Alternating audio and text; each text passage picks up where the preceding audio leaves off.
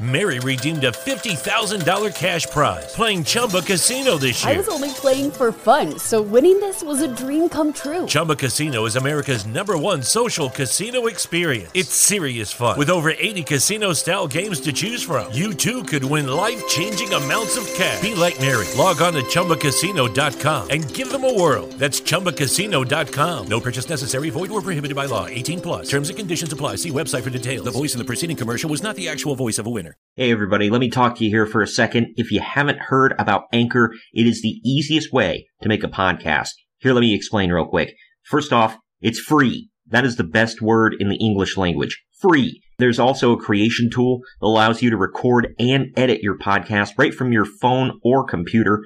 Anchor will distribute your podcast for you so it can be heard on Spotify, Apple Podcasts, and much, much more. You can make money from your podcast as well with no minimum listenership. That's big. I mean, huge for brand new podcasters. It's everything you need to make a podcast all in one place. Just download the free Anchor app or go to anchorfm.com to get started. Is it time for a new heating and cooling system? Turn to the experts at Griffith Energy Services and Carrier today and get 0% financing for 18 months on a new heating and cooling system. Get the comfort you deserve from Griffith Energy Services and Carrier. Visit griffith.energyservices.com today for this and other exclusive offers. That's griffith.energyservices.com. License number MDHVACR 01-2278. Griffith Energy Services. Doggone dependable.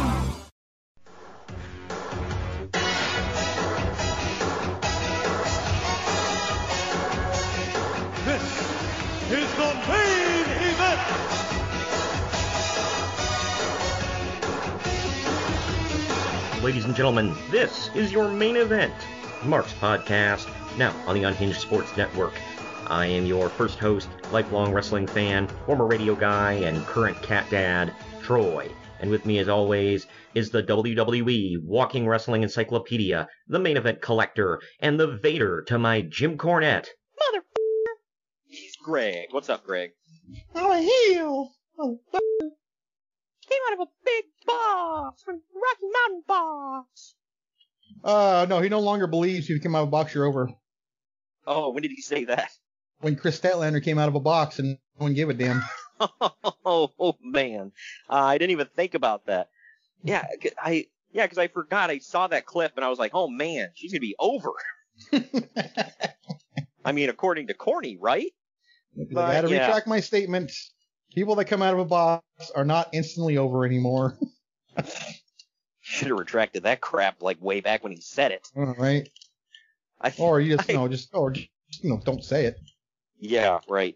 Uh, I, I like how Bruce Pritchard was the one that blew the uh, top off that box and Yeah, let us all right. and let us all know. It's like, yeah, Cornette thinks that if uh, you come out of a box, you're over. That's why we did it with Chainsaw Charlie. I'm like, what the f? Like that's such a random thought. I mean, it's not wrong. I mean, It's people not? like, blow the roof off for people when they come out of a box, but that doesn't mean you're over. It's just a pop. Uh, last week, if any of you listened, we covered a not so good show. Don't worry, our podcast was much better and contained much more interesting information. But uh, last week we covered uh, Great American Bash 1991 for, for the 30 year anniversary, or coming up on the 30 year anniversary in July, I guess. But uh, the show comedically sucked, and sometimes those are some of our best podcasts. So I hope you all enjoyed it. Uh, you know, we always get positive feedback on those ones. I've I've heard people say I had no interest in that show, and then I listened to your podcast and I loved it. So that's some of the I best mean, compliments you we can get. Take what I can get. Yeah, right. Man, high school flashback. Anyway, but uh, this Hey, one is an this one's actual like good stuff. Like we're covering a historically This is uh, one of my all-time favorite pay-per-views. I'm not going to say it's one of the best, but it's one of my all-time favorites. Yeah, it's a it's a sto- it's a historic pay per view. It's actually really good. I mean, it's not like oh my gosh, can you believe like top to bottom that card was so damn great.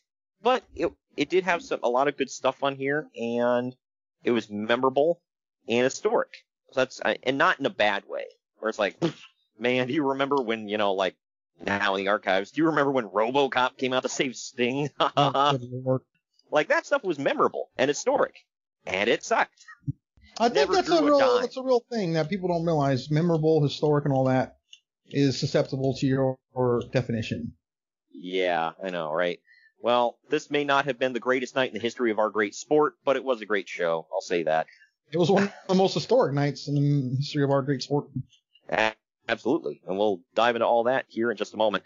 Uh, before we dive into the news and notes, uh, I do want to let you know that we are sponsored by Fubo TV and Fanatics. Links are down in the podcast description. And please subscribe and leave a review. Be like good old Uncle Dave with a Ric Flair match. Give it five stars. It'll help us get seen. And, And uh, as usual, by the way, if you are in the Japan area, you can leave a seven star review. So there you go. Like I said, I, I heard that uh, Dave Meltzer is reaching out to Apple Podcasts as we speak and lobbying them. That's like, hey, uh, um, in the Japanese market, let them do seven stars. You know, just uh, let it be a Kenny Omega rating. So we'll get in on get in on all of that on the ground floor of it if you're over there, or use a VPN to to, to do that. But we're gonna take a break real quick, and when we come back, we're diving into the news and notes. Follow the main event marks at facebook.com forward slash main event marks pod, on Twitter at main event underscore marks, and on Instagram at main event underscore marks and at main event collector.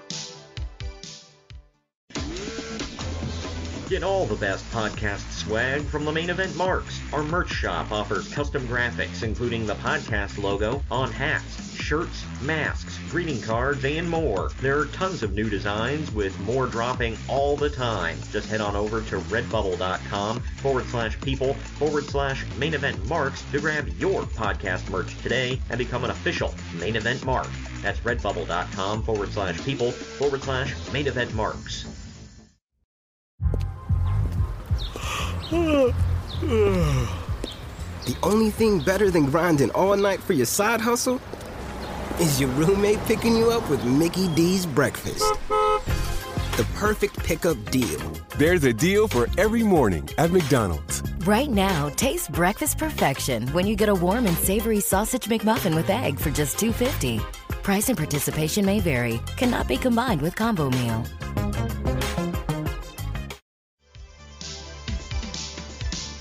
Marks are available wherever you get podcasts and on YouTube. Now back to the show. And we're back. So it's time to dive into the news and notes. Before we do, real quick, uh, it's five o'clock somewhere. There we go. I, oddly enough, like the last two times I've actually like had a beer while drinking, while you know covering the podcast or whatever, it's been for good shows, not ones that I have to get liquored up for. so, but take that for what it is. This first Roll one, Tide. dude. right. Although I'm not drinking Coors. This first story, man. WWF filed a lawsuit and restraining order request against Turner Broadcasting, WCW, and Eric Bischoff this week over What? the angle. I- right. I wonder what happened during this time. Uh, but it was over the angle involving Kevin Nash and Scott Hall invading WCW. There are four counts to the lawsuit. The first is unfair competition under the Lanham Act, whatever that is, which basically says that oh WCW. yeah, you know that's that one. Yeah, the One Act by that uh, Lanham person. Yeah. Anyway, it basically says that WCW has falsely and deceptively tried to confuse viewers into believing WWF is affiliated with or involved in an interpromotional angle with WCW. The second trademark and trade dress infringement and false designation or origin. Lord, that's a mouthful. Which is basically all W- like, I'm proud of you. yeah, right. Which is basically WWF claiming that they have the rights to Scott Hall acting like Razor Ramon. The third is another unfair practices claim citing WCW privately spreading is privately spreading false rumors that WWF is facing bankruptcy or having money problems in order to encourage wrestlers to leave. Well, I mean, I don't know if they were falsely spreading that stuff, but uh I mean, it's not like they were doing gangbusters business at this time. I don't think, they were. 96 was a bankrupt year though. That was 95. Uh, yeah, that was pretty bad. But I mean, they were still. I mean, I think they were doing okay. But uh, you remember in '97, one of the things with with Bret is they said they didn't have enough money to be able to financially uh, fulfill that contract he signed. So they I, just held on I mean, for a while longer. I I know. It's like it's like if you would have stuck it out for like three more years, man, like you'd have been rolling it. Not even that long. You'd have been rolling in the dough. Uh, but the final count is even got de- more, by the way. yeah. Uh, but the final count is a defamation and libel charge stemming from the February 5th episode of Nitro when the lights went out and Eric Bischoff, on commentary, implied that WWF was responsible for the power outage. The lawsuit is asking that Turner and WCW forfeit all profits earned from the Hall Nash angle and to pay punitive damages and attorney fees. Oh my god. Talk about Okay. overshooting. That light one is like clearly a joke. So That was hilarious. But yeah, they're not. They were not playing around. Like seriously. Oh well, forfeit over all uh, profits earned from the Hall Nash angle. Okay, how can you like prove money you earned was specifically from Hall and Nash, unless you're talking about merchandise? I, I'm just gonna say they're uh, what's the word I'm looking for? Commercials, the advertising revenue. Yeah, I mean, I, I suppose. Again, I'm just guessing, but Yeah, but it, it's like you have to specifically prove these wrestlers drew this much money or you know did this, so therefore we made that. That's that's like impossible to prove. Like you talk about overreaching guess with I guess. I yeah, I I don't know. It's freaking stupid. Like WWF was really reaching with this one. I'll say that. But and I mean they did have to make some overtures, which you know we'll talk about here in a second because the story continues. But that stuff, like, wow. I will admit, you know, obviously Scott Hall came in doing some of the Razor stuff. You know, uh, I think what didn't he start off like saying Chico? Um, I can't he remember. comes he in. He said, uh, I think he, starts off with "You people know who I am, but you don't know why I'm here." Mm. But he did do the carve you up thing with the toothpick, so that was not too That- subtle. Yeah, that one was the one I was like, okay, I get that one. The other stuff, I don't know. Uh, but the restraining order request also uh, also asks that WCW be prohibited from insinuating that WWF is involved with the angle in any way or from using any of WWF's trademark names or dress that would uh, confuse viewers. No references to Razor Ramon or the bad guy, and no presenting Scott Hall as Hispanic, using the accent, the toothpick, etc. Uh, Well- he never stopped using the toothpick, but Yeah, that. And again, I think that one goes back to he had the toothpick as the diamond stud, so that wasn't new. I But- will say this: I know I was only 12, but it confused me. I thought they were with the WWE, so it's not like it's far fetched. Um, but because mean, they never use their names on TV, if you if you noticed. Well, you probably didn't see it, but yeah, they never use their names. Right. I and remember. in subsequent years, Kevin Sullivan's basically said he it was his idea. So Yeah. Well, Eric Bischoff was saying that from the get go, he wanted them to be known as Scott Hall and, and Kevin Nash. Like he had no other name ideas for them because I did read something in the Observer around this time where they were saying, well, they're probably going to debut as like it was like complete rip-off names of Razor and Diesel. I can't remember what they were off the top of my head now, but uh, you know, they it was the equivalent of like when Earthquake became Avalanche, you know, that kind of stuff. And Hmm, they didn't learn their lesson then. Yeah, uh, well, keep in mind this was Uncle Dave reporting this garbage, so I don't believe it. Well, Uh, they need acco- garbage. According to Eric Bischoff, he said, no, I wanted them to use their real names and be real people. But the same is in the case for Kevin Nash. No references to Diesel or Big Daddy Cool, no black leather pants and black glove, etc. Well, he did. He never stopped wearing the black leather There pants. is no patent on a black glove. I know. And if there is, it belongs to Shawn Spears. Wow. No, Greg, he got rid of the glove and he got chairs now. Yeah, So- that's better. Yeah, well, I, how has L.A. Park not sued him for gimmick infringement yet? But the request also asks that WCW not be allowed to show any clips of Hall and Nash's previous WCW appearances in advertising. Okay, how can you stop a company from using their own footage of guys they now employ? I don't know, but here's my thing. Why would they want to show that crap? Yeah, I Well, I'm Scott Hall or Kevin Nash. I don't want them to show that. I want it to be forgotten. So I'm going along with that one. Yeah, fine, whatever. I mean, if you're going off of what Bischoff said, his idea for the gimmick was, I, I could see because his whole thing is he's like, well, they were buried the first time they were there and never given a chance, and now they're back to, you know, prove that they're big time. It's like, okay, maybe. But I don't think that ever crossed their mind where it's like, hey, man, uh, dig up some of that old Vinny Vegas footage. give, give me some old Diamond Stud. I'm pretty sure even you know, like even the money grubbing Nash is fine letting that die. right. He's like, what? Me? Uh, nope. I was never Master Blaster. but check this out. The, these requests from the WWF are just getting, and this isn't Dave reporting this. This is like actual, like from the legal documents. So this is, this is real. But best of all, on every Nitro from now until the Bash of the Beach pay-per-view, WWF lawyers request that WCW announcers give the following three statement or the following statement three times per episode of Nitro. This is just my gosh. Good lord, you can't even get it out. it's not good. It's it's just so terrible. Okay, here's the statement they want three times per Nitro. Quote, Scott Hall and Kevin Nash are both under contract to WCW, and all of their actions since May 27th, 1996 have been at the direction of WCW. Any statements made by us or suggestion made by us that Hall or Nash are affiliated with the WWF were false and misleading. The WWF was not and has not been in any way affiliated with the portrayal of Hall and Nash since May 27, 1996, and there will not be any matches between WWF wrestlers and WCW wrestlers on Nitro or any of our shows or on any of our pay-per-views. Any Until statement July of 2001. Sorry, go on. right. Uh, any statement or suggestion to that effect by WCW and TBS personnel are or was false. Uh, if you wish to view WWF wrestlers, you should watch the WWF's programs, including Monday Night Raw, which airs on the USA Network Monday nights at 9 p.m. Eastern.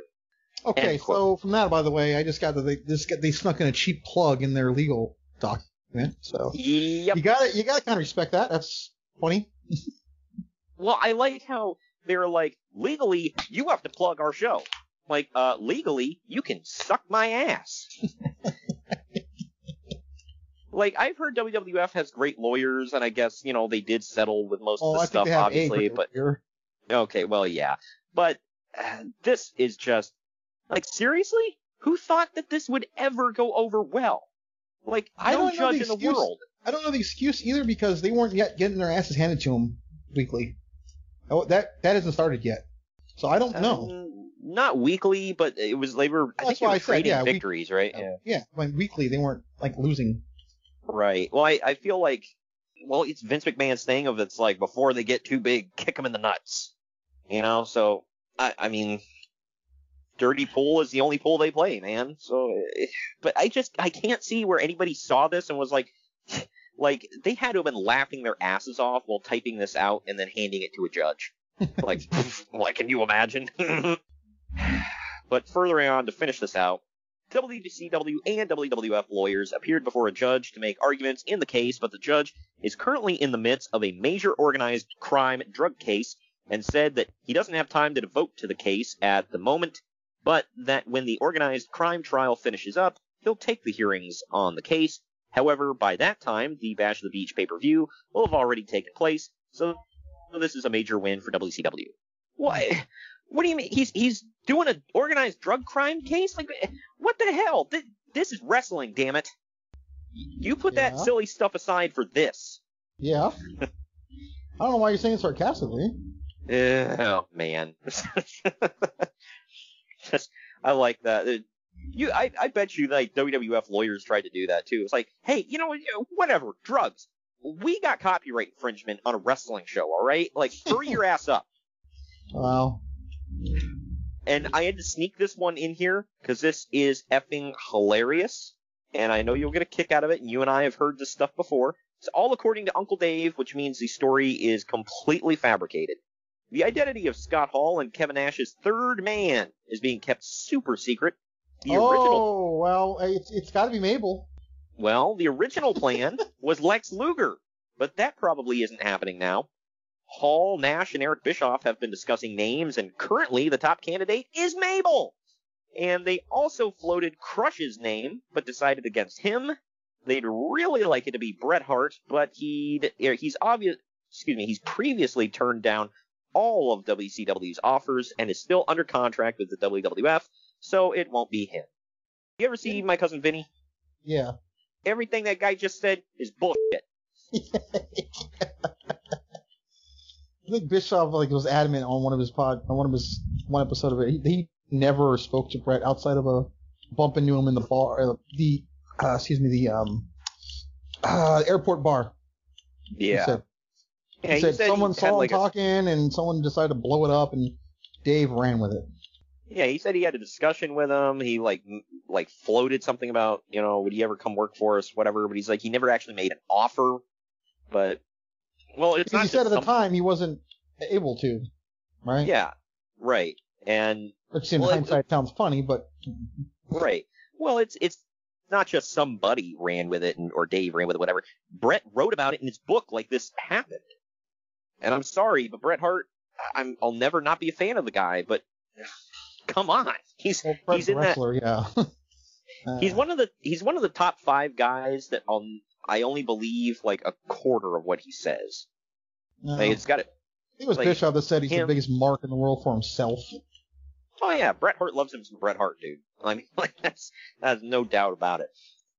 But it's got to be like in that top five is like him, Paul Heyman, Jake Roberts, uh, Honky Tonk Man, and Hulk Hogan. Well, not to bring the mood down with this one, but I'm gonna. The uh, we haven't talked about racism, death, or uh, rape yet. So well, this every one time packs we do one of these podcasts, there's always a story with one, two, or all of those. So hit me. Well, well, this one is, uh, you know, got two of them packed into one. So oh yay! ready your butts. The latest on Dick Murdoch, who passed away on June 15th at the age of 49, is that he may have died from a massive stroke rather than a heart attack, as previously reported, but no hmm. autopsy was performed, so we'll never know for sure. The night before his funeral, several Dallas area wrestlers went and had a few beers beside his grave and left a six pack at the grave when they left. In fact, Murdoch was buried with a Coors Light bottle. Wow. Interesting fact for you. Apparently, he had a like he worked for Coors Light for a while. Can't remember if it was Jim Cornette or somebody else was talking about. He would like they paid him to like whenever he would go into the bars with the wrestlers, he would like push Coors Light. He's like, oh, let me buy you like let me buy you a free one. Yeah, this and then and then eventually I think they fired him because he was using his company car for a little too much on himself, if you know what I mean. Hmm. I, I don't. I don't know what you mean, but uh, Yeah, and the reason I say this is two of them is because it involves death, obviously Dick Murdoch passing away, and racism, where, uh, well, at this point we didn't quite know that he was a card-carrying KKK member. So, I'm not yeah. kind of shocked at that. Yeah. He what was a West yeah, it was a West Texas University. It was like a big school down there, I guess. And he never played for them, like on the football team, but Why did Jared tell you that? maybe. But yeah, he never played for the team, but he was such a big legend down there, and people thought like they lumped him in with the other like former players become wrestlers, and they thought he played on the team. Then on the alumni game, they actually invited him to, and he did play in the alumni game for him one time. So he Even got though his he- he got his reps in. Yeah, so he he never he was he played on, in the alumni game for a school he never attended. So there you go. Uh, He speaking got of Coors Light afterward. Oh yeah. Hey, hey, you know we're gonna go out there and we're gonna whoop some ass. And you know what go- goes good with a good ass whooping is an ice cold Coors Light. Well, remember Brock Lesnar cut that promo on UMC. He's gonna drink Bud Light because uh, or is it Coors Light because Bud Light won't pay him anything. So maybe Coors has just always been the one that pays. Hey, yeah, you know blasphemy. I'm drinking a Bud Light right now, so you know. Hey, I'm again. I'm not fishing for sponsors. but speaking of uh, college athletes turned pro, Dr. Death Steve Williams said in a magazine interview that he would like to compete in the UFC, but only if All Japan promoter Giant Baba gives his blessing. Uncle Dave notes that Williams actually defeated Dan Severn in an NCAA tournament 15 years ago. Well, that qualifies him. Hell yeah! Haven't you ever seen Here Comes the Boom? Oh man, I Remember forgot Kevin that James movie wrest- he existed. wrestled in high school like 30 years prior, therefore he was qualified to fight in MMA. Yeah. See, uh, in '96, I'd say okay, maybe you know whatever, because it was kind of a freak show back then.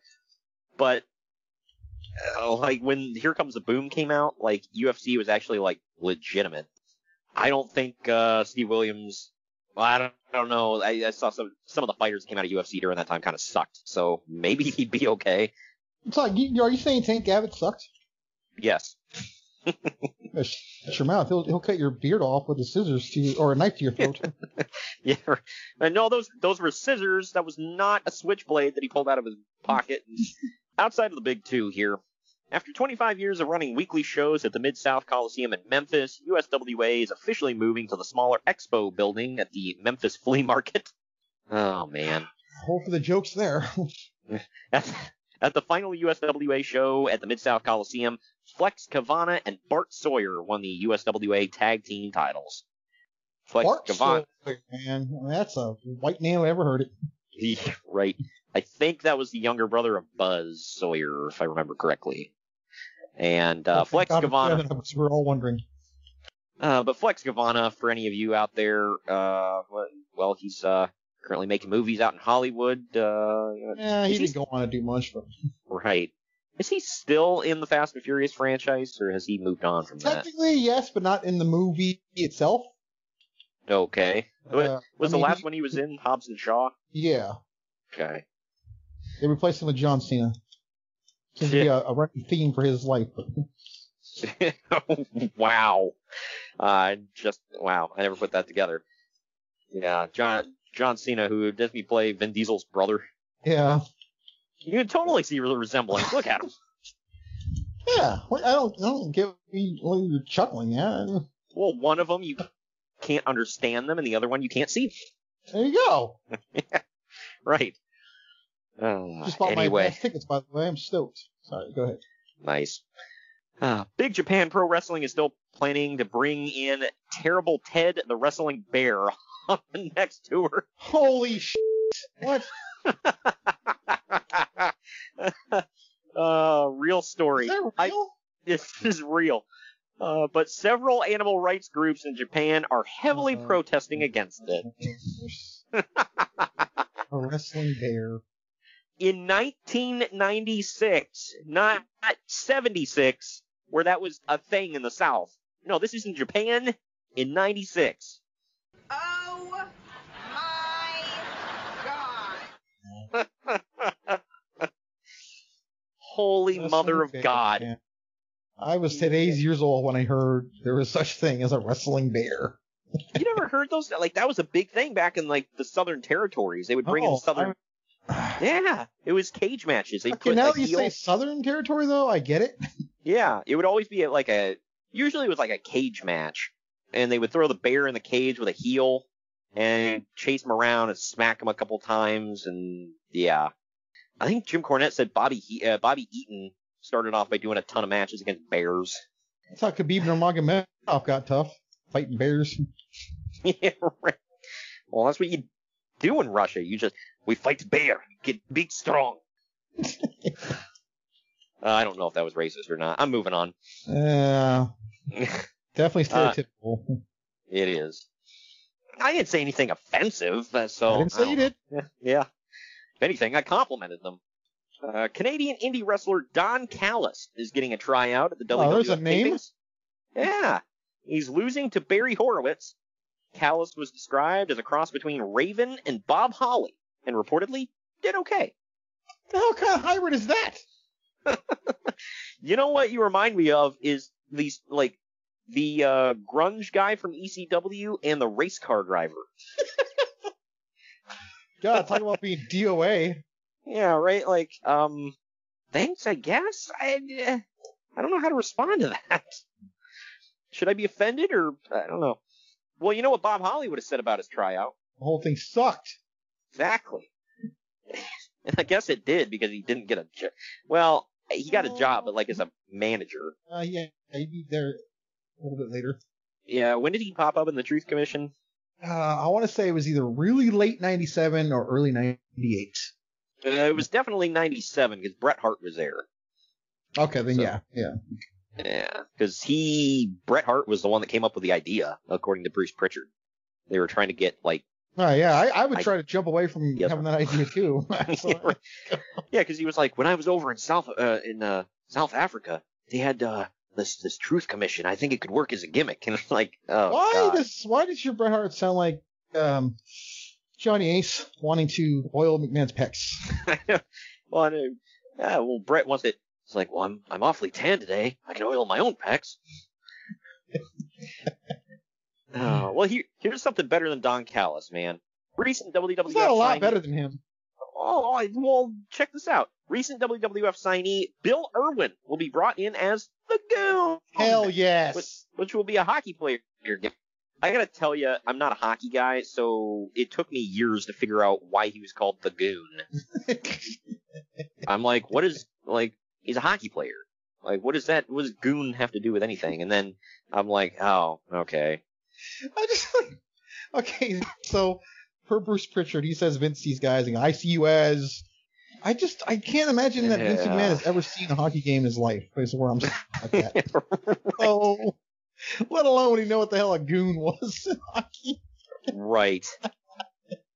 So I don't think that Yeah. was him, to be honest. Well, Prichard Oh, says this all comes from their pre, like their interviews, like their pre-employment interviews. It's like, well, what did you do before you were a wrestler? Well, I was a hockey guy. Well, okay, yeah, I heard God that dang it. excuse when he tried to he used that to try to get around Duke the dumpster, but I'm not buying it. Yeah. Well, he was like, no, he was a legit hockey goon. It's like, okay, okay. Well, hold that criticism. The next story. Tony Anthony, better known as the Dirty White Boy, will be in WWF. I know what's coming. Sorry. He will be in the WWF using the name TL Hopper and doing a plumber gimmick because what he actually does as a shoot job is he's a plumber. Which, I mean, don't get me wrong, plum- plumbers get paid very well from what I heard. They better. Yeah. well, yeah, they're catching crap all day. Uh, but regardless, I think in this case we can say shit. In the face. but this, uh, yeah, he catches, like, he has to be a plumber on the side because he was working in Smoky Mountain and apparently wasn't getting paid enough. Wow. I mean, that's what I'm thinking anyway. If that's his shoot job, either that or uh, was were they out of business at this point? I think they shut down in '95, but I could be Yeah, wrong. probably. But he, he he transitioned right over to OVW, right? So Cornette or Tony Anthony? Cornette. Oh, Cornette. Uh, yeah, I think there was like a little layoff there, and then he yeah he joined OVW Because he said he wanted to get the F out of Stamford, so he had him send him to Kentucky. I just yeah, I, I remember when he, he debuted. I'm like, what the hell is this? I remember one of the first things I, I like one of my earliest or only memories, I should say, of him is at SummerSlam pre-show. Someone dropped a, a Baby Ruth in the pool. You can see where I'm going with this. And Wasn't that a, a Caddyshack thing? it was, yeah, yeah, it was, yeah. Oh my gosh, yeah. Like, what the F, man? Just, I get it, he's a jobber, but what the frick, man? You got a plumber, a goon, uh, the trash guy, whatever the hell Sal Sincere was. I can't believe they have used in the in the red in in 1995 and six. yeah, right? And then you had people like, um, Bastion Booger and Mantaur, who had hooves. Still don't know what the hell that was. Yeah. Well, here's Wise uh, foreshadowing. Barry Windham had knee surgery seven months ago and is supposed to be in good shape now.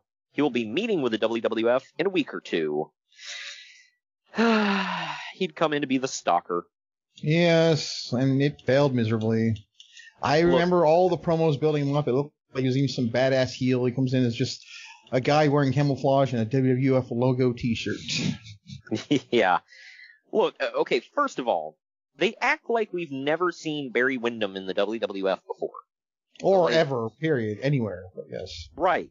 He was a big name in, in uh, WCW for years, and even if you don't want to go off of that, he's been in the WWF both as Barry Windham and he was the Widowmaker in his last run.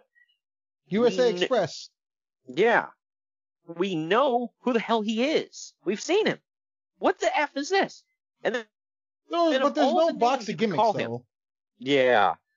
But then, like, the, the, the, the gimmick, like, if you're gonna give him a hunter gimmick, like, the stalker, I, I get what they're, like, I know what they're getting at, but, but no. no. Oh, That God. still baffles me to this day. I'm I'm 12 years old watching this. Man, oh, that's Barry Windham. Exactly who it was. and even like the promos. Yeah, they- bring him out, they're like, the stalker, and you're like, F you, that's Barry Windham. Eh. like the promos too. He was like in the like in the jungle or something like that, hiding like in camo, like hunting something. Yeah. And that I didn't. T- I couldn't tell who it was because he had the paint on him and all that. But yeah, Right. same thing. Uh, same same same year or no uh, ish with within a year. Uh, same thing with Goldust. I'm like, oh, that's Dustin Rhodes. What the hell? right. Well, uh, I think Prichard said they actually filmed those in the woods out behind Barry's house too. Oh, yeah, so, makes yeah. WWF has hired a new announcer named Kevin Kelly, who will likely start as a backstage interviewer, but is being groomed to take over announcing from Vince McMahon, who's planning to step down in a year or so. Hashtag And if- plans changed. And if you don't like Kevin Kelly, please die. Yeah, right. First of all, hashtag plans changed. Second of all, yes, if you don't like Kevin Kelly, please die. It's a real quote from Dave Meltzer, though, folks. Yep. Yeah, he can try to backpedal away from it. You know, he told people if they don't like Kevin Kelly, please die. And the Iconics gained weight after NXT. You know, and and uh, you know, and he went on every week about how Sable was more boobs and fake boobs than woman and all plastic and all this other crap. Even if Hey, thanks for pointing out the obvious, Dave. well, it's like even if all that is true, why are you printing this? Like, good lord. Because little Like- marks pay all the money for it. Well, it's like, did did she laugh at your little dingaling or something? Like, God, like, what is your problem with her, dude? The fuck? Holy crap, you said that. That's the only thing I could think of, man.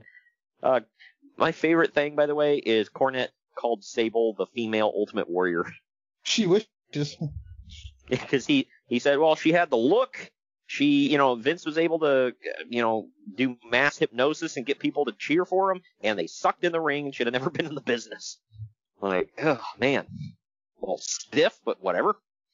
I mean, he's not totally wrong, but you know, I love the Ultimate Warrior. Right. And I love Sable. For different reasons, but yeah. Either way. Jeff Jarrett's WWF contract expires on October 7th, and he'll be starting with WCW immediately after.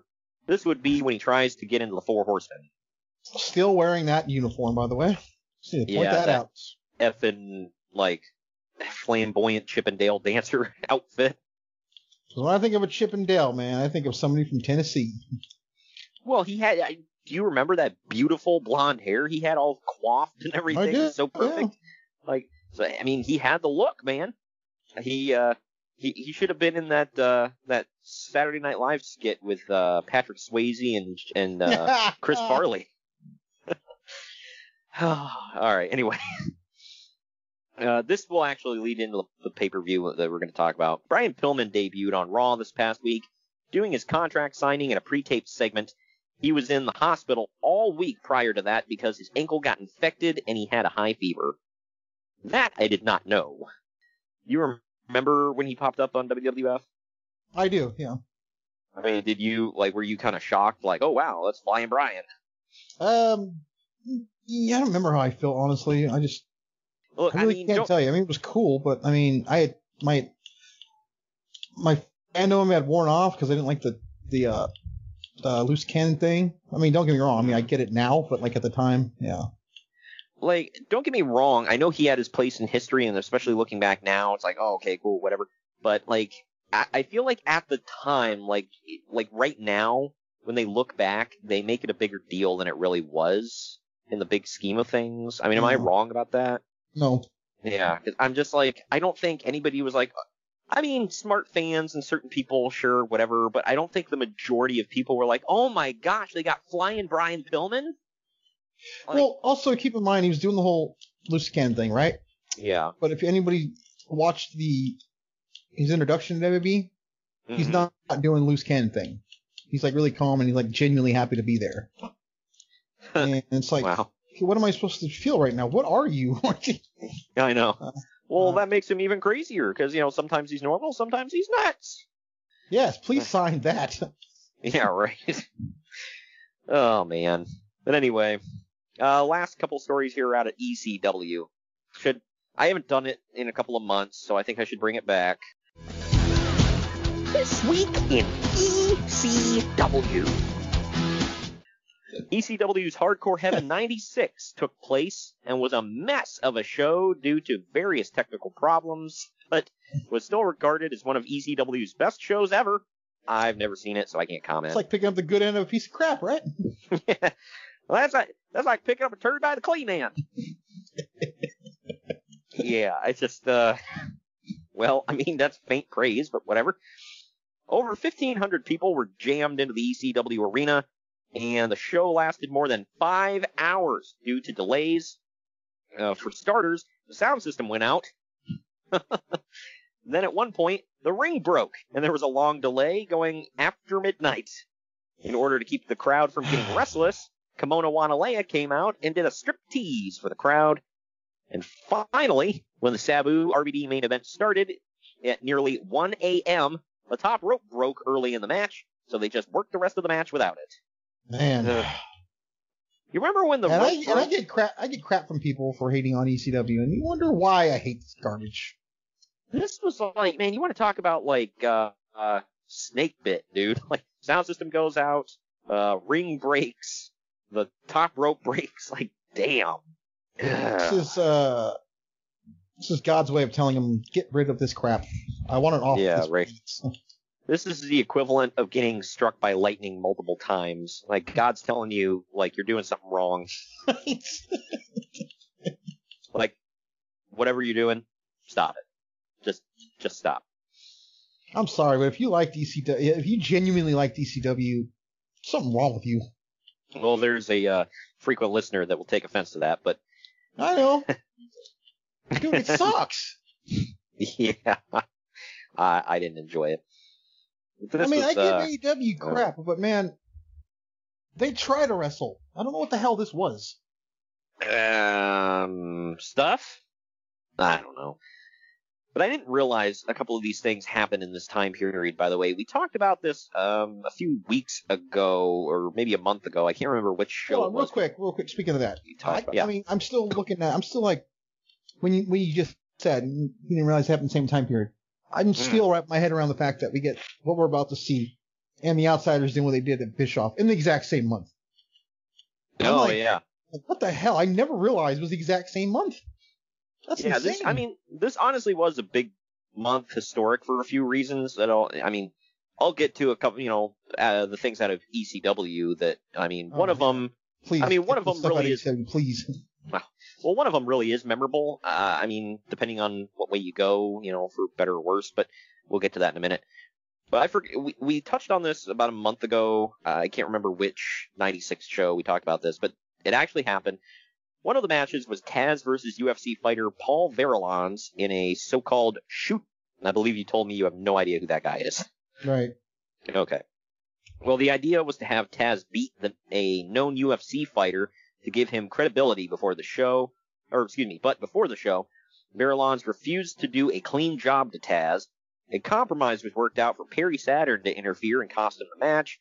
There was a lot of heat in the in the uh, days before the match because Varelans was acting like he might not even show up and talked as though he was really going to shoot on Taz. Just in case things went wrong, Paul Heyman had several other heel wrestlers at ringside for the match so that they could get involved if Varelans went rough. Eventually, Varelans agreed to put Taz over, but not cleanly. You know, Hmm. because to this day we know who Paul Varelans is, but Taz, where the hell that's the go? that's the guy that that wrestled in ECW. That's who he is. Uh, yeah, I think he uh, changed my oil at Jiffy Lube the other day, but eh, I could be wrong. Anyway.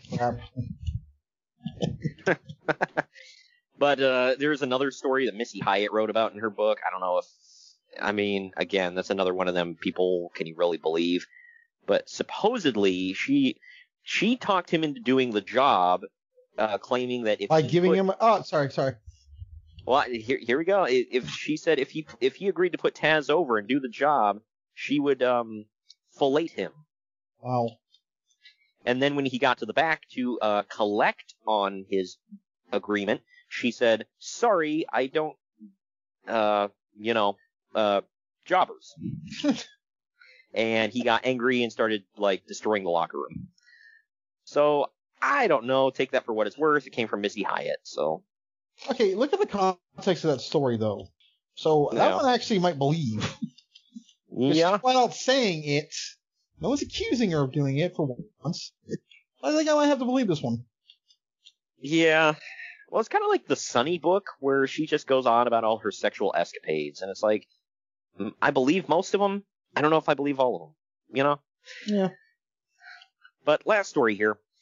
This was what I was Real talking quick, about. by the way, Yeah. about the uh, MMA guy versus the wrestler. I don't know if you know yet. We're going to see that again very soon. Oh, really? Who and where? Uh, well, it was proposed uh, on Dynamite. It's gonna be probably Hager and Wardlow in a cage or in a MMA cage. Hmm. Yeah, so there's that. Uh, I don't know how I feel about that one. We'll we'll see. Hager is adamant that he's undefeated as a MMA, but but he can I beat mean, anybody. I mean, he is, but uh, That's don't right. know. He beat uh, what's his name, Joe Schmo. At, yeah, that's right. Right. Well, remember when he kneed the guy so hard the balls he had to quit? uh, but this is the the thing I was talking about, another historic angle for this time period. This was also the famous show where Sandman's wife, Peaches, became Raven's new valet, and they got Sandman's nine-year-old son involved in the angle too, with the story being that he now worships Raven and he disowned his father. You're drunk. I now worship Raven. and I, I'm going to reuse it. I wish Raven was my father, and I wish he didn't have the devil's curly hair. oh man, I hope somebody gets that reference. All right, well, if you don't, there's something wrong with you.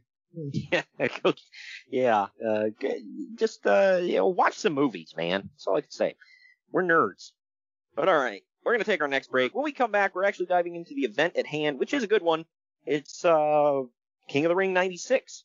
Right after this.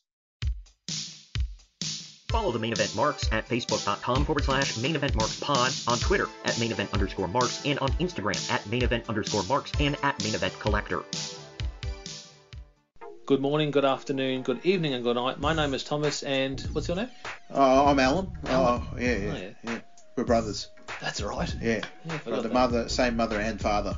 Your room was Oh, we shared a room. shared a room. We shared a room. Thought I knew your face. Yeah, we go way back, mate. Yeah. We should do a podcast then. Uh, we have. We do. We do a podcast. We do a podcast. What's it called? The Brokast. Yeah, that was planned. Yeah. Yeah. yeah well.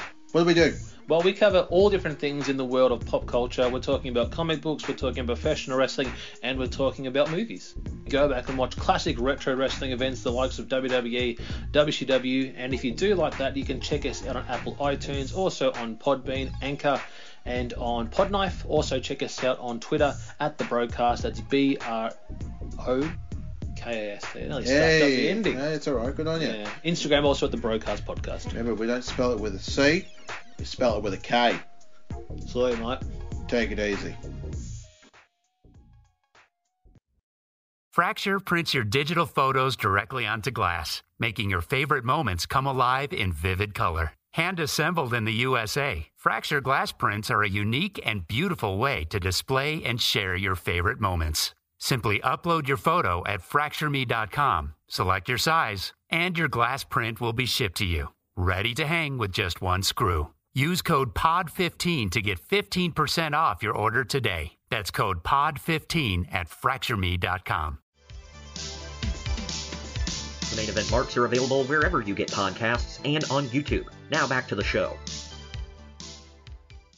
And we're back for WWF King of the Ring 1996.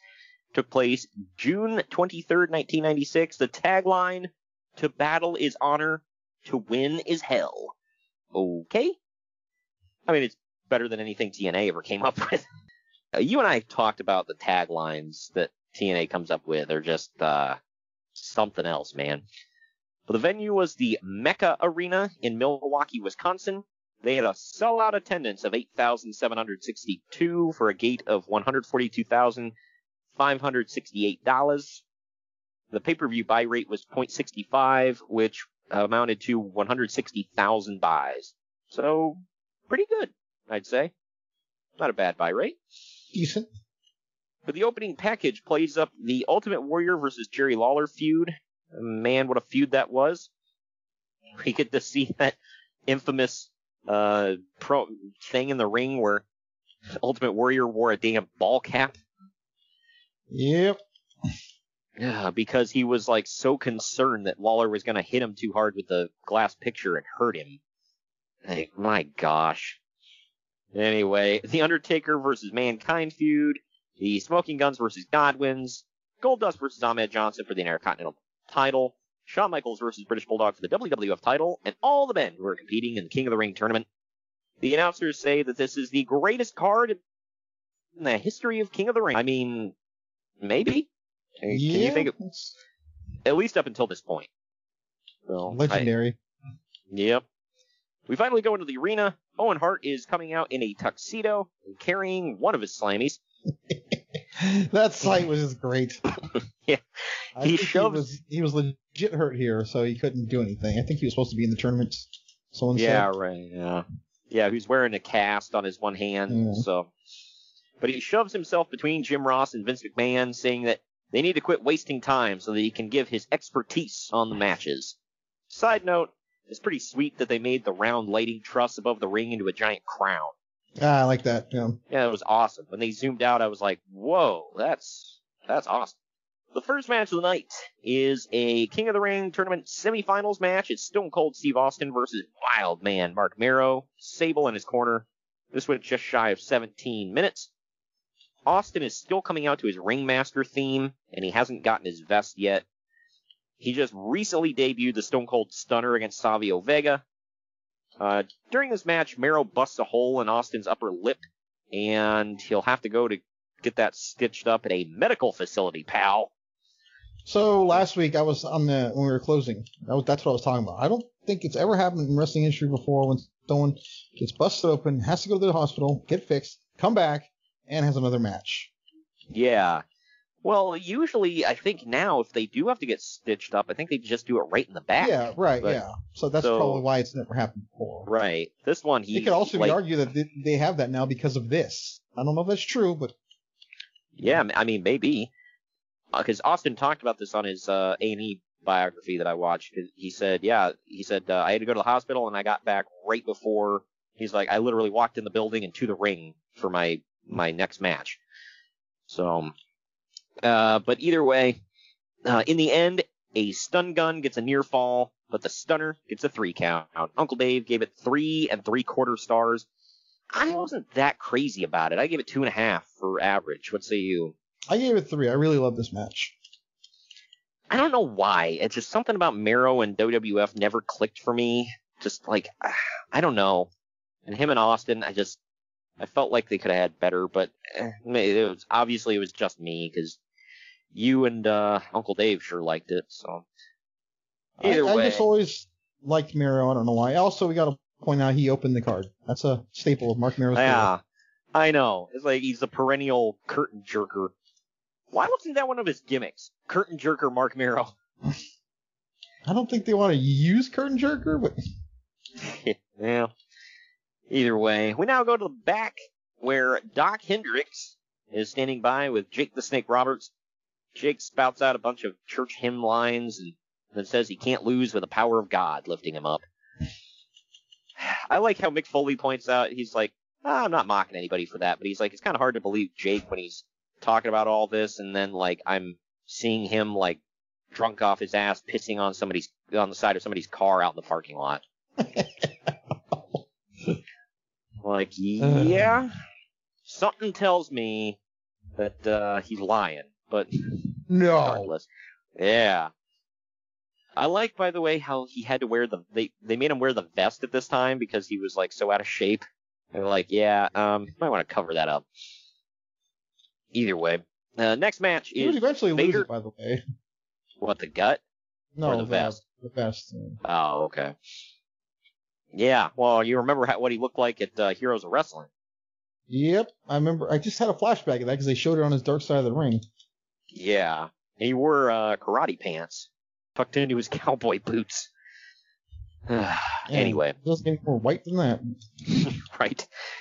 But the next match is another King of the Ring semifinals match. It's Vader with Jim Cornette taking on Jake the Snake Roberts, or as uh, uh, Brian Zane calls him, Jacob the Snake of Roberts. this one went about three and a half minutes. In the end, Vader misses a splash in the corner. Jake goes for the DDT, and Vader takes the, uh, the referee down with him. So the referee disqualifies Vader for that. To me, it looked like Vader just bumped into him, but they claim that he no, he pulled the referee down. Like, okay. Uh, Dave gives it a quarter of a star. I give it one and a half for what it is, maybe one, because it's not that long. What say you? I gave it one. It was terrible, but yeah.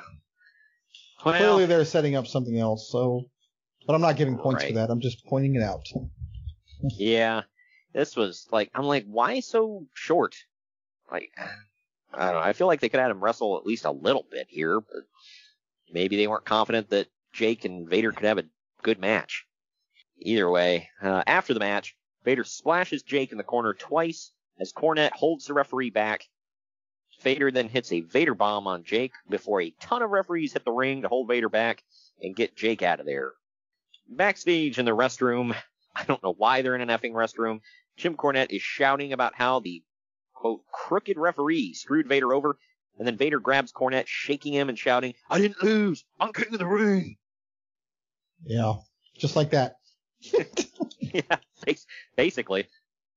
I, I just wanted him to look in the camera. Stinger, Stinger. Bad flashbacks. Uh, yeah. So I, when he grabbed Cornette like that, that just like reminded me of Cornette saying that like Vader didn't like take care of his gloves very well, and they like flaked off a lot. And one time he grabbed him like that, and shook him, and the black rubbed off of his gloves and gloves and uh, like ruined his his suit jacket, so he had to throw it away. Yeah, those are some custom uh, suits too. Yeah, those. hey, those are uh, Kentucky Derby suits, man. He wishes. No, really, he said he he buys them around uh, Kentucky Derby season. he goes down and buys all those loud ass suits just for that. And Tom Brady have them on wholesale. Oh my gosh, Tom. Bra- Like, wh- I'm wondering, it's like, where the hell does Tom Brady shop? Because I, I just want to know, so I never accidentally walk in there. I'm sure it's all very expensive, but I, I mean, you He's can one of mark those up guys crap. I look at I'm like that dude's a billionaire. Yeah. Cam Newton too. He dresses like Yeah. an old lady. Like, oh man, what is it with like? It, so did they sign Cam because they're like, well, we got rid of you know the one horrible dresser, got to get another one. Pretty much, yeah. We got to make somebody look and make the others look good. But we now see footage of how Billy Gunn forced a kiss on Sunny during a match with the Godwins. Yeah, 'cause that would go over well today. Well, This- all. Like, you know, at least he just did it without telling us Goldust. And uh, I want to come out there and stick my tongue down your throat. Well, at least he warned them, you know, so that's good. But him forcing that kiss on Sunny apparently turned her on the, uh, to the smoking guns from the Godwins. Now backstage, I Dok can't Hendrix, understand how. I mean, you had Phineas for crying out loud. how can you give up naked Mideon, or excuse me, soon to be naked Mideon for Billy effing Gunn? Like really? Billy like come on. bitch cakes. Wow. Real Uh, name? but- well, someone called him it. Yeah. Edge. But backstage, Dok Hendrix interviews all of them and shows footage from the free for all where the Bodydonnas have a new manager named Cloudy. It's literally a man in makeup and a blonde wig with Sunny, or but Sunny is acting like it's an ugly woman. Like, what the hell, man? Well, Dr. Tom needed somebody. Yeah. Uh, I don't know why I said that. I just wanted to point out that Bruce Prichard's brother was this guy. Yeah. Well, you know what I, you know, all I can think of when I saw this was It's ma'am. It is ma'am. oh my god. Holy crap. Well, I mean, come on. Am, am I am I wrong there? Move on. All right. Uh, do I have to get to this match? Yeah. Yeah, it's the Smoking Guns Billy and Bart Gunn defending the W. It was that bad. Sorry. Just... Yeah, I mean it's not horrible, but they're defending the WWF Tag Team titles with Sunny in their corner, by the way, against the Godwins of Henry O and Phineas I Godwin. You know, I'm so- Hog I'm and so- Pig. I'm so glad you told us that because I thought it'd be the other Godwins. Well, I gotta let them know it's Phineas I Godwin for Pig and Henry O Godwin for Hog. Gotta gotta let them know. But they have Hillbilly Jim in their corner because you know, uh, uh, honey, we got we struck it big. We got the big time. You know, he's got to collect that paycheck for him and his mama. Yes, we were at that Hall of Fame, by the way, folks. Yeah, and uh, I got up to piss during his speech. And anyway, this went 10 minutes 10 seconds. The Godwins and Hillbilly Jim come to the ring carrying baby goats. Um, okay. I'm just really bummed that every time I watch a match with Hillbilly or these two, whatever, they don't have the actual theme song. Oh, well, that's not the original theme song. No, they they come out to like that weird. Did they um, come out to Don't Go? Don't No, they don't. Boy? They come out to a dubbed song. No, I mean, was that the song they originally? came Yeah, out to? yeah. Oh, I didn't know the Godwins came out to that. Okay. Yeah. I don't know why they don't have the rights to that song because they even they didn't even like even for like when they can use it like you know and get away with it like on like and dub it in they didn't use that at the Hall of Fame we went to Yeah. banjo music what the hell Yeah. Uh, I don't know. I believe the last time we ever heard it was WrestleMania 17 Mm. Wow. No. now in the archives, by the way, we reviewed that a couple months ago. But uh, yeah, they put the baby goats in the ring and let them run around, and while they uh, stomp and clap. Yeah, that was a thing. you So say that, go to say that negatively Yeah. We now go to picture in picture during this match with Cloudy, quote unquote, she thanks Mr. McMahon, says that she fills out her outfit better than Sunny, and blows a kiss to Mr. McMahon. Mother of God. I guess they said this was just like a friend of Kiss, uh, Chris Candido's that, you know, he wanted to get a job. Man what a way Yeah, right? Hey, you want to dress in drag on, on national TV? Sure. Whatever. I just now thought of that, like when I was watching this, I was like, this is like Vince McMahon's two visions of the South. Either you're a, like a pig farming hick, or you're a cowboy. roll tide Yeah. Anyway, in the end, when the referee's distracted, Bart Gunn nails Phineas in the back of the head with his cowboy boot, and Billy pins him for the win. Uncle Dave gave it one and a quarter stars. I gave it an even two. What say you? I gave it two It was Uh, fine. Bart Gunn though he's he's getting ready to win the brawl for all not forget it's coming up Hell yes. That was um, something to remember, man. But after the match, the Godwins brawl with the Gunns, sending them into retreat. Sunny dances with the belts in uh, front of the entryway. As we go back to Dok Hendrix standing in the locker room with the British Bulldog, Jim Cornette, and Clarence Mason. They put over how the deck is being stacked against Shawn Michaels with Owen Hart at ringside and Mr. Perfect as guest referee for the world title match. There you go. And Clarence Mason's no longer in basically a body. He's made a miraculous recovery. it's a miracle It's a miracle he's been healed. that's probably who did it Brother Love will lay hands on you and give, bring you the healing powers of love. I love how he's just like a typical uh min- or like like a minister Yeah, like But a like, Southern Baptist preacher. but he yeah. used but he used the word love instead like wow yeah. I don't know I always we felt like kind of, the book of love. I always found that key kind of brilliant yeah. Well, and he never had a Bible. He had the book of love. Like, whatever. that was funny, though. I never understood him painting his face red, though. That one I didn't either when I first when I when I realized that he was it was it was paint the whole time I was kind of like shocked Yeah, I'm like, I get that you're trying to look like, you know, because they get all red faced and sweaty and whatever when they're preaching, like, you know, Baptist churches in the South, but like that was clearly paint. like he didn't even make it look real. And I don't know if that's what he was going for, but I'm gonna assume. Either way, before the next match, Jerry Lawler walks up onto the stage where the King of the Ring will be coronated. Lawler grabs a mic and tells McMahon to shut up before he looks over at the King stuff and takes the scepter. Then, on his way to the ring, King verbally craps on the Milwaukee Brewers before singling out people in the crowd for being ugly, fat, or losers. I like this one. Uh, speaking of things that wouldn't get over in 2021, he tells one young woman that it's women like her that turn men into, well, people like Goldust. Yep.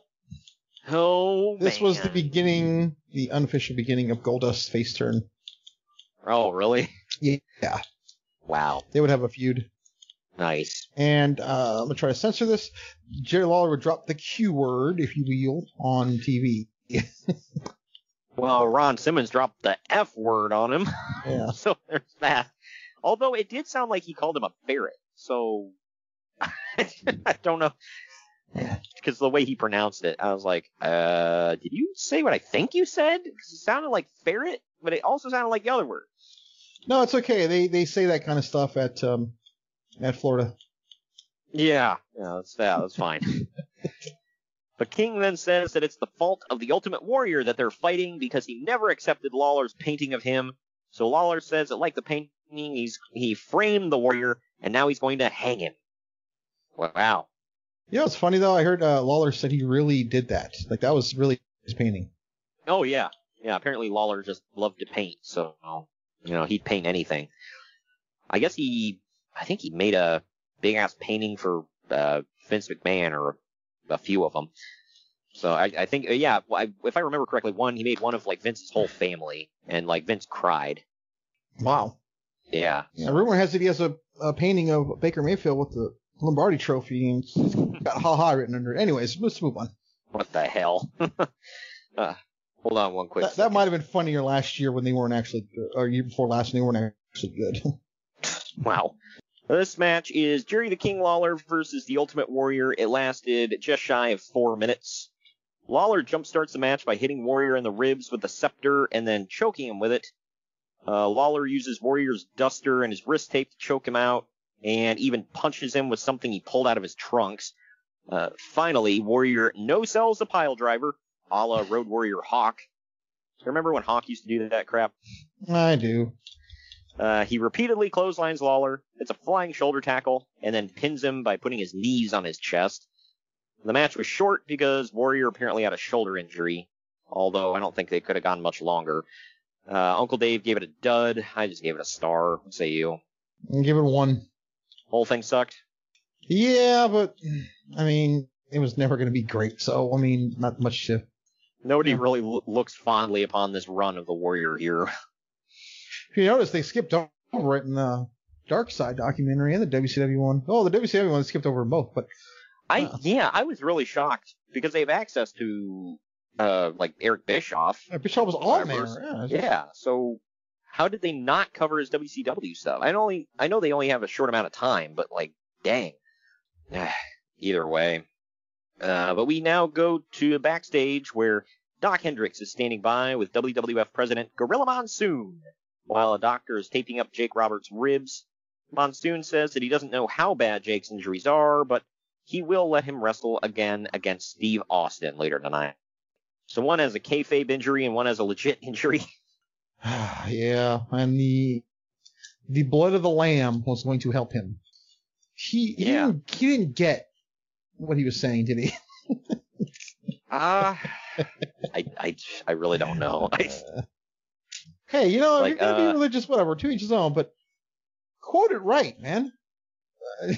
yeah, I don't know. I mean, that that's more of like that.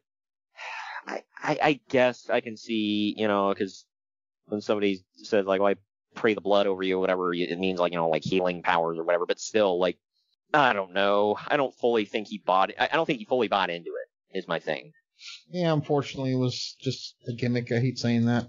Yeah. We see highlight footage now of Mankind popping out of the casket at Beware of Dog, which we covered, and helping Goldust stuff the Undertaker into the casket, costing Undertaker that match. Then, again on Raw, he held Undertaker outside of the ring, to get Undertaker counted out against the British Bulldog. He then lays Undertaker out with a pile driver. And that leads us to this. It's Mankind versus The Undertaker with Paul Bearer in his corner. It went 18 minutes and 21 seconds. This was my second favorite match on the entire card, I'll say. This is my absolute favorite match in this entire card. Yeah, okay. Well, I'll get to my favorite match later. But this one, Oh yeah, if it's not this, it can only be one thing. So yeah. right. but Paul Bearer walks to the ring alone, looking worried. But when the he uh, raises up the urn in the corner, the lights come up, and the Undertaker is on the top rope, and he leaps onto Mankind with a clothesline to jumpstart this match. I noticed almost every match on this card was a jumpstart, by the way. Yeah, and Jim Cornette was there, so Yeah, I know. Jump started. uh, gotta get a jump start, gotta get an afterbirth, you know, all the stuff. And what the hell? You never heard him say that? Yeah, I'm sorry. Yeah, yeah. I mean, he's they- not wrong. He's not wrong. It's just like I, I never would have known that verbiage or verbiage for him. It wasn't for him. You're right. Uh, but they never an- announced this as a no disqualification match, I don't believe. But they use a chair repeatedly, and no one gets disqualified. Uh, well, they use the old excuse the referees letting them go or whatever. Yeah, kind of like when Hogan used to do that as Hollywood Hogan. Yep. And they're just like, ah, well, you know, he's using discretion. Whatever.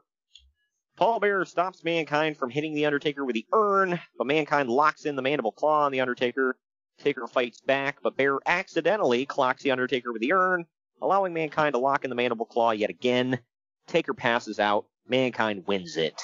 Uncle Dave gave it three and a quarter stars. I gave it an even three. What say you? I gave it three. I loved this match. Oh Now, yeah. they would have a far. Actually, no. I, w- I wanted to say four, but they have a couple of way better matches within this year. So because of that, knowing what I know, I said three. But this was damn good. Buried Alive comes up this October, right? Yeah, they also wrestled the Survivor Series, and, and there's a match on Raw, I believe. So Uh, in your house, Buried Alive, now in the archives. Go check that out. We covered it last October because I didn't think ahead that we were actually going to go through 96 this year. It was just kind of a happy accident. But yeah, so go check that Uh, out. I do, I do want to say I remember watching this, and I was waiting for Paul Bear to turn on him. I feel like I knew it was coming. And spoiler, it would happen at SummerSlam. But I- Yeah. I feel like I knew it was coming, and then when he hit him with the urn, I thought it was on purpose. Looking back, it probably was. But like, right. yeah. Yeah, you can see It just like, felt inevitable. it building up. Yeah. Yeah, you could see it kind of building up after a while. But after the match, I, I man, think this is one of the quiet, greatest feuds Undertaker's ever had. I know he's had way better ones, but this is like one of the best. Mm, yeah, I, I mean, this was, I mean, this wasn't a main event feud, but I feel like this was like one of his top it just feuds it ever. made sense because never had he been owned like this. Right. And his feud with Kane, I feel, was like had more story to it. But it did, but my problem with that one is as great as it was, like all of a sudden after they're just tag team. It just kinda, Yeah. I mean, don't get me wrong, it was great, but I don't The know. matches were felt never- like uh, lazy. yeah, I mean, the matches were kind of hit and miss for me with them. Like they Uh, weren't always. They had 14, which was like pretty close to a five star, and then they never touched that again. right. Yeah. After, whereas every time Undertaker and Mankind hooked up, it was amazing almost every time. Yeah. So, but after the match, Mankind chases Paul Bearer to the back with a steel chair. After this, we go to the back again with Dok Hendrix, who's standing by with Mr. Perfect. Hendrix says that he doubts that Mr. Perfect will be objective tonight, but Mr. Perfect dismisses Dok's doubts. Shawn Michaels comes up and tells Perfect that if he indeed calls a world title match down the middle, he'll have to raise the hand of the better man. And he walks off. So it is there's that. insane to me to look back at 1996 and look at the guys Mr. Perfect was with, and Mm-hmm. never got real matches with them. Like he was a referee here, never got the match with Bulldog, not to, not to spoil anything, and then he had the thing with Triple H, never got that match. Oh, I know. And those would both have been amazing. Yeah. That Lloyd's of London thing that, you know, he, he took. He thought that was going to be the answer, but Yeah, but he got out of it. I mean, obviously because he wrestled again. yeah, I think Bischoff paid it off, or Turner, rather, paid it off. Why didn't they do it for Brood? Not to go off on a tangent real quick, but why didn't they do it for him? I can't remember the reasoning for that one. Uh, I, Bischoff said why. I can't remember off the top of my head now, but either way, I think that was part of the, I think that was part of the deal with, uh, Hennig coming over, whereas Rude just came over. Yeah, well, he they- came over after the school job. Yeah, so Yeah, so I think it was on.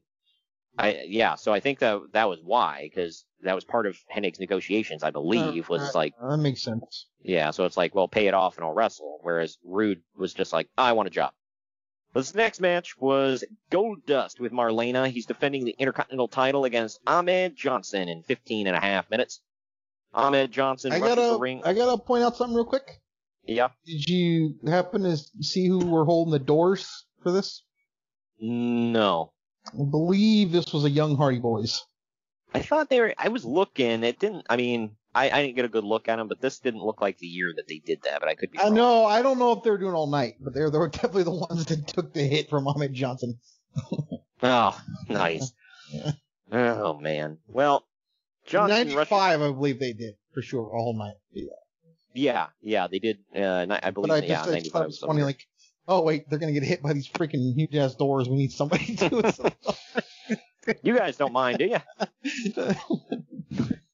well, Johnson So, rushes the ring. Real quick, by the way, as you're saying, he's rushing to the ring. He bursts out the doors, and knocks the hell out of these guys. I just Uh-huh. I thought that was cool. I don't know why. I like these old set pieces too, like that. Yeah, So that's a huge lost art in today's wrestling. I know. He rushes the ring and jump starts the match. There you go again. They end up brawling all around ringside for a while. This was a hard hitting match. Uh, after knocking Ahmed out with a pile driver, Dust, uh, Gold, excuse me, Goldust crawls up him while rubbing on him seductively. Later on, he kisses Ahmed's body while rubbing on him. Uh, he goes for mouth to mouth again on Johnson, but after a couple of puffs, Ahmed goozles uh, Goldust and beats the crap out of him. Finally, Johnson wins with the Pearl River Plunge.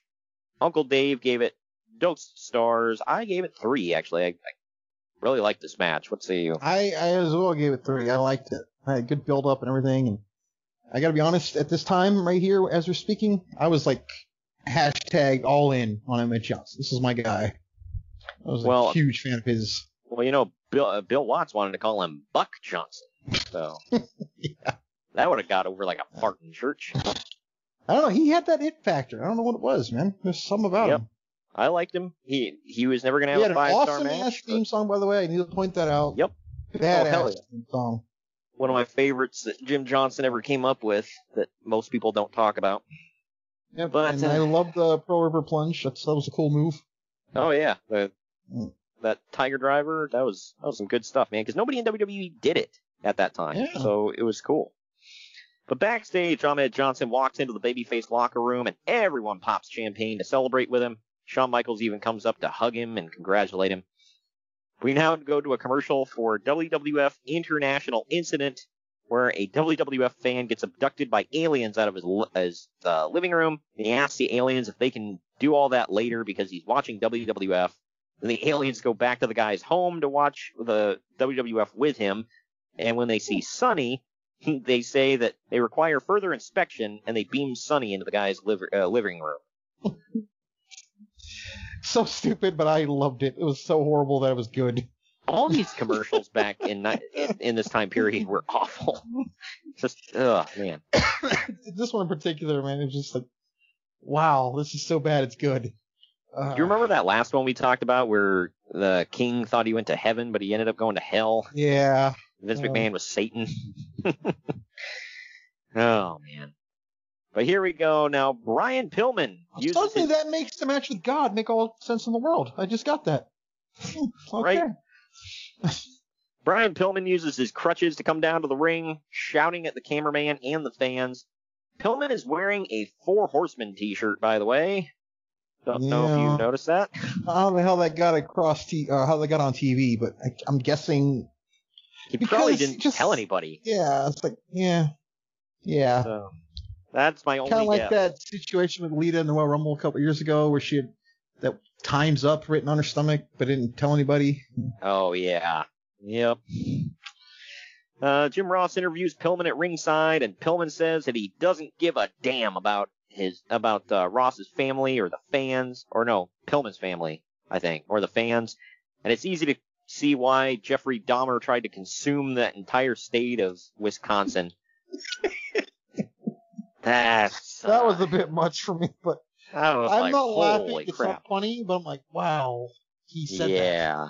He just said whatever the F he wanted. And he he ends up calling Jim Ross a stupid son of a bitch. And he says he does and says whatever he wants, and that he's going to quote rape, pillage, and plunder the entire Federation. Like, um that's uh it doesn't sound appealing, man. I, don't know. Maybe it's just me. I, I feel like his raspy voice made it all the better. Oh, for sure, yeah. It added a sense of cool to it. This But- is on a night we're about to get what we're about to get, by the way. That's Right. yeah. It's, kind we of go from yeah, we go from Pillman to Austin. The next match is a King of the Ring tournament finals match. It's Stone Cold Steve Austin versus Jake the Snake Roberts in four and a half minutes. Stone Cold attacks Jake right away, attacking the ribs. Eventually, Austin rips off all of Jake's rib tape. Gorilla Monsoon comes down to check on Roberts. Jake refuses to surrender, and he attacks Austin. The flurry is short-lived, however, and Austin is able to hit the Stone Cold Stunner for the win. Uncle Dave gave it a half a star. I just gave it an even star. What say you? I gave it one star, but what's coming up, I will give five stars to. Yeah, that sucked, but this, yeah. I don't want to say it sucked. It just, I don't know. It was what it was. But after the match, Steve Austin goes up to the stage where the King of the Ring throne is, and Dok Hendrix is standing by with a microphone. Austin says he proved that Jake Roberts doesn't have what it takes anymore to compete in the WWF. He now drops his infamous line of, you thump your Bible and you say your prayers and it didn't get you anywhere. Talk about your Psalms, talk about your John 3.16. Well, Austin 3.16 says, I just whipped your ass. Austin says that Roberts needs to go buy a cheap bottle of Thunderbird and get back that courage he had in the 80s. Thunderbird. Yeah. I was like, damn, that's a random one. But he That's a white one, is what it is. Well, look who he's talking about. but he finishes it all by putting everyone in the WWF on notice, saying he will be the WWF champion, and that's the bottom line because Stone Cold said so. I like when he said, uh, it doesn't who doesn't who matter who or what they are, they're all on the list. Basically saying, cheer me, boo me, I hate everybody. Yep. You just made the list of Austin. oh man. But we're gonna take our second to last break. When we come back, it's main event time, and what a main event it is. It's a WWF title match right after this. Follow the main event marks at facebook.com forward slash main event marks pod, on Twitter at main event underscore marks, and on Instagram at main event underscore marks and at main event collector. Fubo TV offers you live sports and TV without the overpriced cable. Fubo TV offers 100 channels, live and on demand, plus over 130 streaming in 4K, and a cloud DVR is included. The Fubo TV app is available on all smart devices, so you can watch what you want when you want. There are no hidden fees and you can cancel anytime. Cut the cord and sign up for your free trial at Fubo.tv today. Fubo TV is a sponsor of the Main Event Marks and Unhinged Sports Network. Now is the chance to use reliable energy to grow your money with the Dominion Energy Reliability Investment. Our new investment product offers competitive returns, no maintenance fees, and flexible online access to your money. Make the reliable investment in reliable energy. The Dominion Energy Reliability Investment. To find out more, go online to reliabilityinvestment.com. That's reliabilityinvestment.com. At Total Wine and More, we know what pairs perfectly with summer. Go ahead, test us. What goes best with a beach trip? This crisp rosé. A pool party? Try these craft beers. Oh, you're good. Wondrous selection, helpful guides, ridiculously low prices. Total Wine and More. The main event marks are available wherever you get podcasts and on YouTube. Now back to the show. All right, we're back. It is Shawn Michaels with with uh, Jose Lothario in his corner.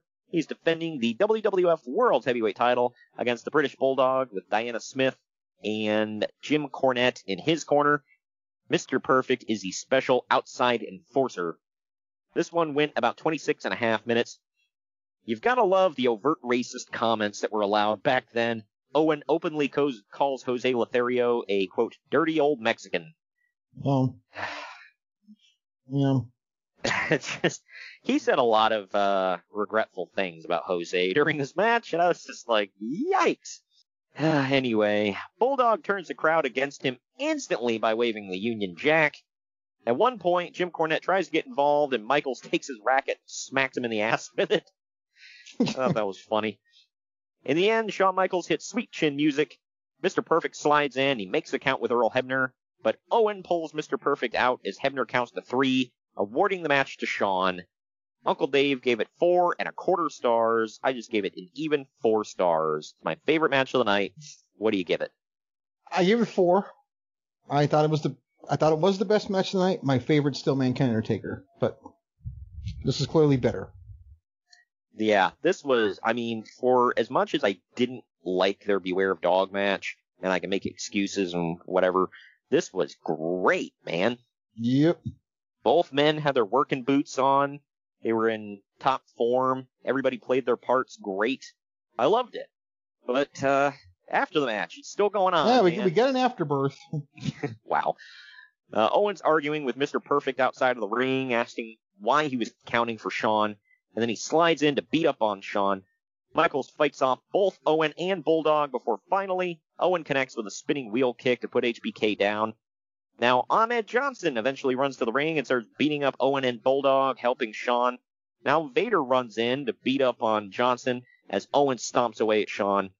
Owen dives off the top rope to knock Shawn Michaels out with his cast before holding him down so Vader can go up top.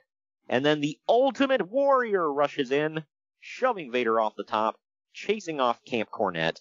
And in the end, Warrior, Michaels, Johnson, and Lothario all celebrate together in the ring while Shawn Michaels' music plays and the crowd goes wild. There you go. I went crazy for this when I was watching it, dude. Oh, I bet. I'm I went sure you loved all three of them guys. Yep. It's a hell of an awkward ass team, but it's cool. Never thought I'd see these three in the same ring together, but eh, yeah. But we now go backstage as we're informed that at the International Incident pay-per-view, it will be a six-man match of Vader, Bulldog, and Owen taking on Shawn Michaels, Ahmed Johnson, and Ultimate Warrior. Jim Ross is standing by with Camp Cornette. Corny claims that Jose Lothario pulled a switchblade on him. and he complains about how Bulldog got screwed over by Shawn Michaels and all of his friends at ringside. Cornette finishes the promo by saying Jim Ross has the biggest jowls he's ever seen in his life. Good lord. and then Corn and then uh, Jim Ross was like, "Why don't you shut the hell up?" oh, this was great. But all right, man, that's the show. I guess we should take our final break when we come back. Final ratings and what's coming up on the future of the podcast. Follow the main event marks at facebook.com forward slash main event marks pod, on Twitter at main event underscore marks, and on Instagram at main event underscore marks and at main event collector. Fanatics offers the world's largest collection of official sports apparel and gear from all the leagues, teams, and players that you love, including the NFL, MLB, NBA, NHL, NCAA, NASCAR, soccer, and golf. They even offer esports gear for the gamers among us. You can shop by brand, sport, team, or player. And if you sign up for Fan Cash, you get exclusive weekly deals. So head on over to Fanatics.com today. Fanatics is a sponsor of the main event Marks and Unhinged Sports Network. Buying a home can feel like navigating uncharted waters. Redfin agents can help. They'll answer your questions with honest advice so you know exactly what you're getting into. They'll also help you tour as many homes as you want and show you what it takes to make a winning offer. With a Redfin agent on your side, you can sail straight to your dream home. Local expertise from Redfin. That's real estate done right. Tour subject to property and agent availability. Virginia Office Falls Church, VA 844 759 7732. The been thinking about McDonald's all day. Can't get it off my mind. I can already taste it. Ooh, got my mind on my mouth and my mouth ready for some Mickey D's deal. There's a deal for every moment at McDonald's. Right now, get two of your favorites for just $3.50. Mix and match a classic McChicken, a hot and spicy McChicken, or a juicy McDouble. Price and participation may vary, cannot be combined with combo meal, single item at regular price. The main event marks are available wherever you get podcasts and on YouTube. Now back to the show. Final ratings time. IMDb gave this 7.4 out of 10. CageMatch.net gave it 7.51 out of 10. I actually gave it 8 out of 10. It wasn't amazing, but it was historic, and I really liked it. What say you? I gave it a, an A minus. I just thought this was like it was, historic. It was enjoyable. Mm-hmm. Even if some stuff was bad, I was into it. I don't need a pay per view to have uh, like all, all five star matches to give it a high rating, honestly. So I, I loved it. It was Yeah. fantastic. Yeah, I, it was definitely one of the best King of the Rings I've ever seen off the top of my head. I can't think of a, a one that was like, you know, a million times better or anything like that. Uh, I mean, there were other obviously historic King of the Ring shows that we'll talk about in the future. Our first show ever, by the way, our first podcast ever was on King of the Ring 1998, which, by the way, featured Undertaker versus Mankind again. Seemed to be a theme. Yeah. and this one, it was just a match, and it was great. On that one, it was Hell in a Cell, and it was, uh, well, it was historic, I'll say that. and everybody kind of knows that. But yeah, go back in, in the archives and check out our very first ever show, King of the Ring 1998. We've come a long way since then, but, uh, yeah, I, I, think we should continue the tradition every June cover, covering at least one or two King of the Rings. But now that that is done and wrapped up, our bonus show drops this Friday, man. It's WCW Great American Bash 2000. Ah. Anything you want to say about that one? I've watched it already, and no. The less said, the better. There's something that happens on there that's pretty good. I, I don't know. I don't think that's a good thing that I'm saying, hey, one thing's good, but mm, Yeah. There's that one thing, and then the rest of the show's sucked ass. But yeah, so that's coming up this Friday for our bonus show of June. And this is a five Wednesday month, so we have six shows, including the bonus, this month. So June 30th, our final show this month, it is TNA Slammiversary 2013. And this is Sting versus Bully Ray for the TNA World title. do you know who he is?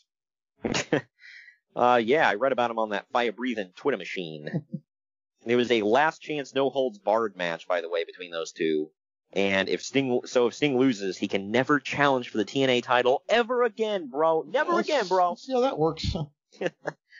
We also have a last knockout standing match between Taryn Terrell and Gail Kim, which is better than it sounds.